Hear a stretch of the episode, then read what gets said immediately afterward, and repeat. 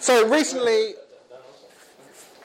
I got invited back by a school that I'd been to before that actually wants me to come and do a, a lecture to their sixth formers. Uh, in this case, they've asked me to come. We've agreed I'm going to come and give them actually a lecture on some of the arguments for the existence of God, um, some of the arguments that are covered within the A level curriculum for those who are studying philosophy.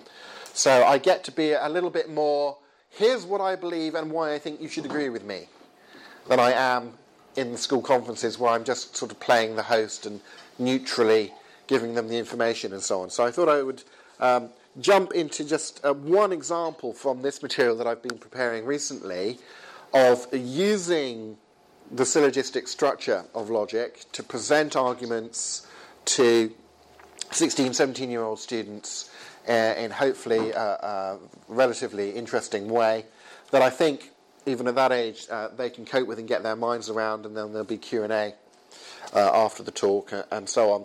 And having looked at the curriculum, I'm thinking how can I do this interestingly? I hit upon the the fact of, of uh, doing them a talk about Antony Flew, the philosopher Antony Flew, science and God, and how recent findings of science played into arguments for God that a philosopher called Antony Flew uh, was convinced by, having been for a long number of years uh, self described uh, atheist, although it depends what you mean by. Um, but certainly he had uh, the position that the onus of proof must lie upon the theist, upon the pe- person who believes in God. Um, but he always said he was open to that evidence, and indeed he got to the stage where he thought that enough evidence had come in that he should change his mind about it. Yeah. Onus of proof? Uh, where where is the burden of proof? Whose job is it to give an argument for a truth claim? Like um, this is another issue that philosophers spend a lot of time arguing about. It's a bit like the courts of law. If you're in a, a legal situation, you are um, innocent until proven guilty. Well, what about beliefs? What about claims like there is a God? Or there is a difference between right and wrong? Or rainbows are beautiful? Um, should, when should such a claim be presumed innocent and treated as true until it's been shown to be false? Or should you be automatically suspicious and, and presume that such claims are false until you've got a good reason to believe that it's true. Now, obviously, you can't treat everything in that suspicious way, because if you tried to, to, treat all truth claims as unreliable until you had a good reason to believe them, well, you could never have a good reason to believe anything, because you would distrust any argument that was given to you for believing anything. So philosophers will say that you, you have to start arguing from somewhere. There must at least be some beliefs you hold that it's rational for you to hold without having to have an argument for it. And you need to do that in order to be able to argue for anything, because you have to start from, from somewhere, you see. So, this is a, a big discussion in philosophy sort of how do we tell when it's sensible to treat a belief as innocent until proven guilty? What kind of beliefs? Is belief in God such a belief, for example? In order to rationally believe in God, do you have to have an argument?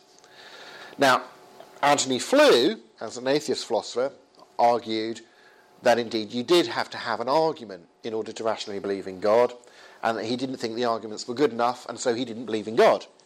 Now, I think he's wrong about that, at least under certain circumstances. But leaving that all aside, the interesting thing is that Flew was particularly interested in philosophical arguments for God that had as their basis information from contemporary scientific research. Um, so, as, as, Craig puts it, you can have arguments for God where one of the premises in that argument is supported by scientific evidence. So, it's not that it's a scientific argument for God, because science doesn't really get you to that philosophical, metaphysical realm, but you can have scientific evidence for a premise in a bigger argument that is a philosophical argument for God.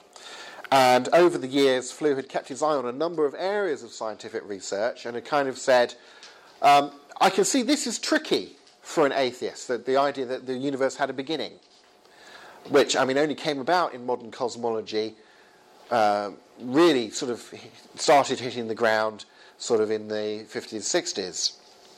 Uh, had been mooted earlier, but for the majority of, of history of philosophy and so on, uh, people sided with uh, Aristotle, who thought the universe had just always existed. And that was the kind of standard atheistic claim was, well, the universe has just always been here. There was a famous debate between Bertrand Russell, the, uh, the atheist, and um, a Christian philosopher called F.C. Copleston. Uh, and in that debate, Bertrand Russell, when asked, you know, well, how do you explain the, why the universe is here? He'd say, well, I, I just say it's always been here. That's it nothing to explain, you see. But um, with Big Bang cosmology coming online, and indeed lots of um, skeptical or non Christian scientists originally opposed Big Bang theory because they said this just smacks of creationism. You know, this is letting creationism into, into science. This is not a good thing. So that's interesting. Over the years, you can see that Flew, here's a quote from Flew. He said, Since the beginning of my philosophical life, I've followed the policy of Plato's Socrates. I mentioned Socrates earlier. We must follow the argument wherever it leads. So he, he said, as an atheist, I am open to following the argument. Give me a good argument for believing, and then I'll believe. And actually, in 2004, he publicly announced, I have changed my mind on this. I now believe that there is a God. I've not become a Christian. I don't believe in life after death. I don't think the Bible's a revelation of God, etc., etc. But I do now think there is some kind of creator. And I think we've got good reason to believe that now that we didn't have before because now we have more scientific evidence for some of these premises in these arguments that you can mount for a God from modern science. Uh, so he gave up on atheism in 2004, saying that the case for a, an Aristotelian God, a God like the God that the Greek philosopher Aristotle believed in, not a sort of revealing God who's interested in the moral affairs of humanity and so on, but a, a, a designing creator of the universe uh, a God who has the characteristics of, of power and intelligence, at least, is now much stronger than it ever was before. And he published this book, um, which he uh, co wrote with uh, Roy Abraham Varghese. Uh, to sort of help him flesh out the stories and so on, because he was he was getting on in years then, uh, in his 80s, um, called "There Is No God," but the "No" crossed out with "a." That's not me doing that. That's what the front cover actually looked like.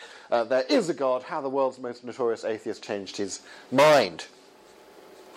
And he highlighted um, in interviews around the time. This is a quote uh, from a uh, Flew, and he says these three issues, and we'll only have time to look at one. Uh, but he says science, as, as far as science being science goes, that's what the qua there means. Science as such can't furnish an argument for God's existence. That's not science's job.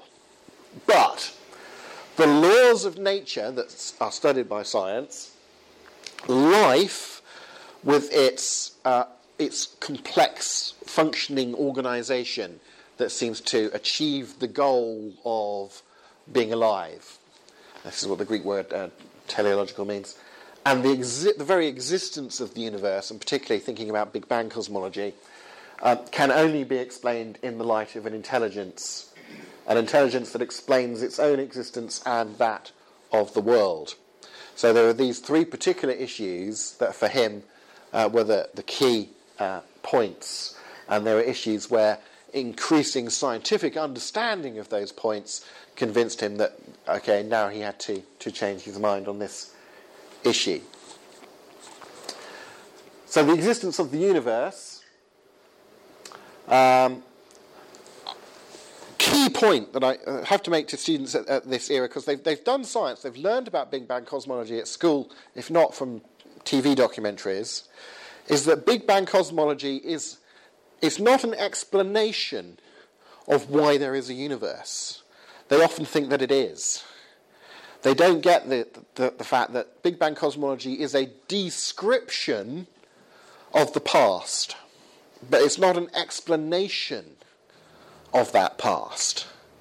It says, here is what happened in the past. It doesn't say why it happened.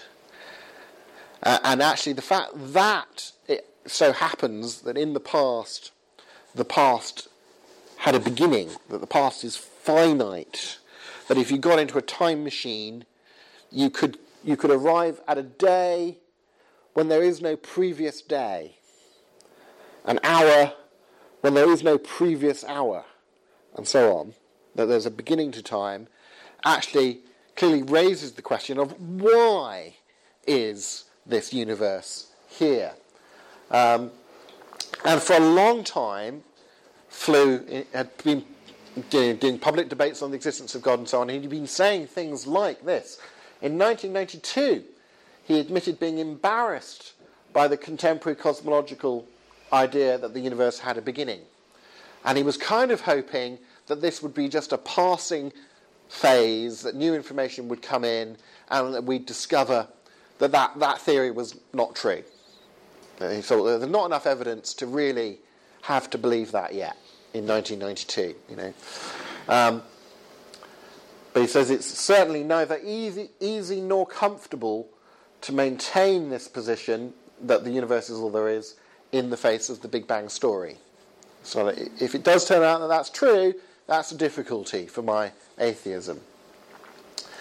Um, more recently, an atheist philosopher of science called Bradley Monton says if the universe had a beginning, that lends a support to one of the arguments for God, the so called cosmological argument. And the atheist cosmologist Alexander Vilenkin, uh, speaking at the 70th birthday celebrations for Stephen Hawking, the physicist, said all the evidence we have says the universe had a beginning. And all the evidence we have says the universe had a beginning.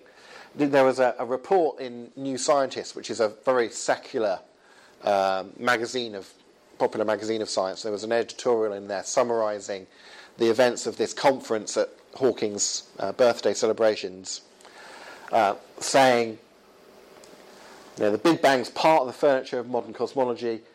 Physicists have been fighting against it for decades because of its theological overtones. Um, they thought they had workarounds. They've, they've tried on lots of different models of the universe that dodge the need for a beginning while still having a Big Bang. Now, how, how on earth do you have a, a, model of the universe that has a Big Bang but doesn't have a beginning? Where you do things like you say, well, before that Big Bang, there was a big crunch of the previous phase of the universe that had come from another bang. So you have a bang, and it expands, and it contracts, and it crunches, and it bangs, and it crunches. And it just does that forever. So you can, I can believe in the Big Bang, but I can believe there was no beginning, really, to the universe as a, as a whole, as it were. Um, that idea, along with various other ways of trying to have a Big Bang but without having a beginning, uh, this uh, editorial now says uh, shot full of holes recent, by recent research, it now seems certain that the universe did have a beginning. Without an escape clause, we've got to finally answer the problem how do you get a universe out of nothing. It was very interesting editorial from a very secular source. So, here's where I start using some syllogistic logic very briefly. Um, premise one taking Big Bang cosmology, that would directly imply that there was a first physical event. The series of physical events into the past is not infinite, there was a beginning, so there was a first one. Okay? But premise two every physical event has a cause outside of itself. Um, lots of ways that one could go about uh, arguing this. Uh, quantum mechanics is the the favourite way people like to try and object to this and say, well, hang on a minute, in quantum mechanics, fundamental particles just appear out of nowhere, out of nothing. This is um, the Lawrence Krauss wrote an entire book based on this fallacy. Um, um, and it's just not true. Um, in quantum mechanics, uh, under some interpretations of quantum mechanics, fundamental particles can randomly appear out of the quantum field background, which is a physical, a complex physical state of physical things existing in flux, rearranging themselves. And there's one quantum physicist who puts it this way he says, there are, there are these quantum fields and some of the arrangements of those fields make particles. It's a bit like the way there are different arrangements of my fingers, and one of the arrangements of my fingers makes a fist. When you arrange the fingers in the right way, you get a fist. And then it, oh, the fist disappeared. Where's my fist gone? Oh, it suddenly popped into existence out of no, well, not out of nothing, out of the pre-existing complex, the fields. See, so quantum mechanics, uh, even in an indeterminate uh, understanding of them, is not a counterexample to this this claim. And I have various quotes from secular sources and so on making that point. Also, you can make a sub argument. You say anything that's contingent, anything that can exist but doesn't have to. It's possible for it to exist, but it doesn't have to exist. So if it does exist, why? It immediately raises the question of, well, why does it then? There must be some explanation for why it exists. But physical things, including universes, seem to be the kind of thing that can exist but don't have to. And many atheists themselves believe that because when you come on to, we can't come on to talking about the fine tuning argument, the favourite answer to the fine tuning argument is to say, well, maybe there are lots of different universes. Maybe there's some universe generating mechanism that, that randomly produces lots of different universes, some of which will be friendly to having life in them. And so it's not surprising, it's nothing to explain there as to why the universe is friendly to life rather than unfriendly to life existing in it. Um, but that whole answer to the fine tuning problem, apart from the fact that there's no evidence for the existence of those other universes, assumes that universes are the kind of thing that can exist but don't have to, that can be produced, that can be caused. Okay? So if the universe is the kind of thing that has to be caused, and there's the first physical events are the kind of thing that has to be caused, and there's the first one. You see? There was a first physical event, Every physical event has a cause outside of itself. Therefore, the first physical event had a cause outside of itself.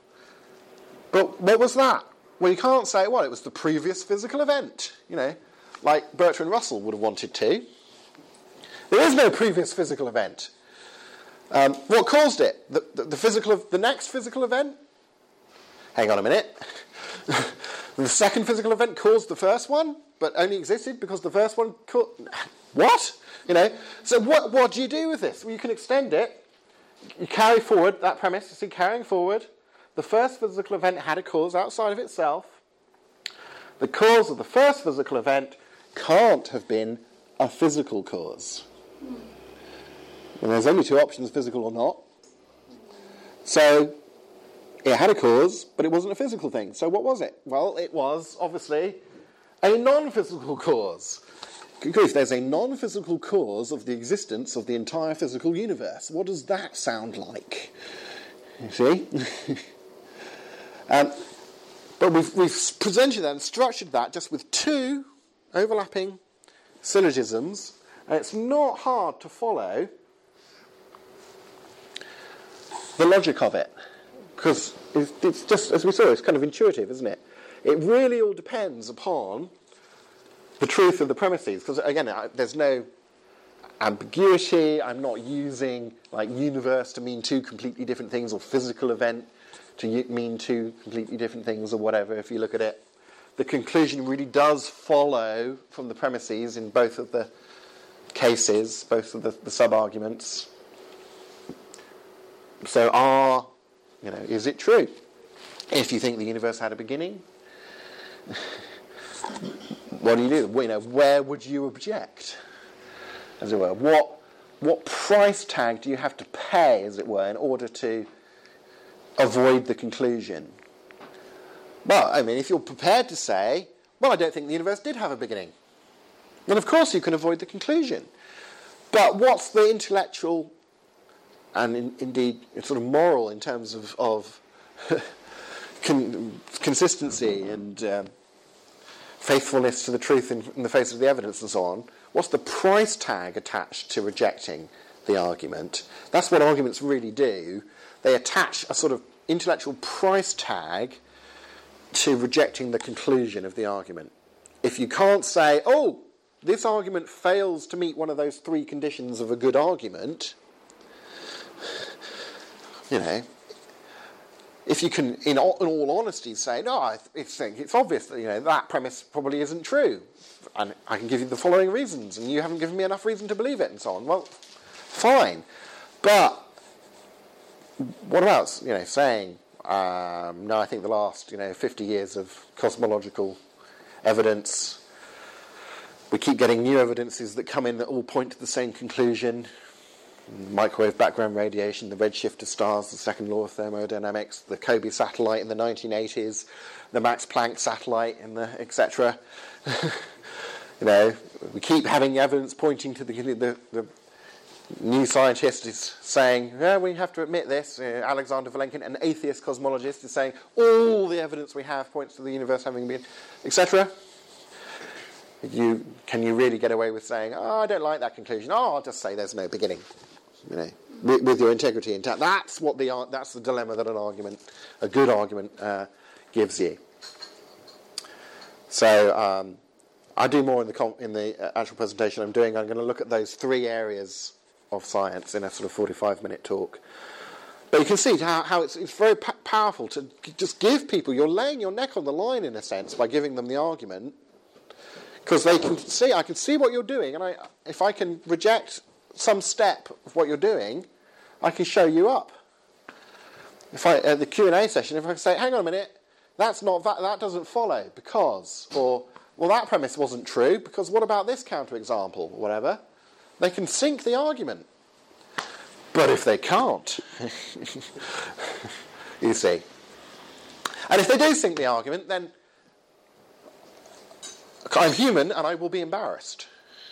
But what I ought to do as a philosopher, having got over my temporary embarrassment, is say, thank you very much for showing me that that was not a good argument for that conclusion. It doesn't show the conclusion is wrong, but it does show that that's not a good argument for it, and I should go away and have another think and see whether they can adjust the argument or whether it needs to be abandoned. I shouldn't argue that way with people in the future because now I see that's not a good argument. Thank you. You've, you've, you've brought me to a closer, better understanding of what's true.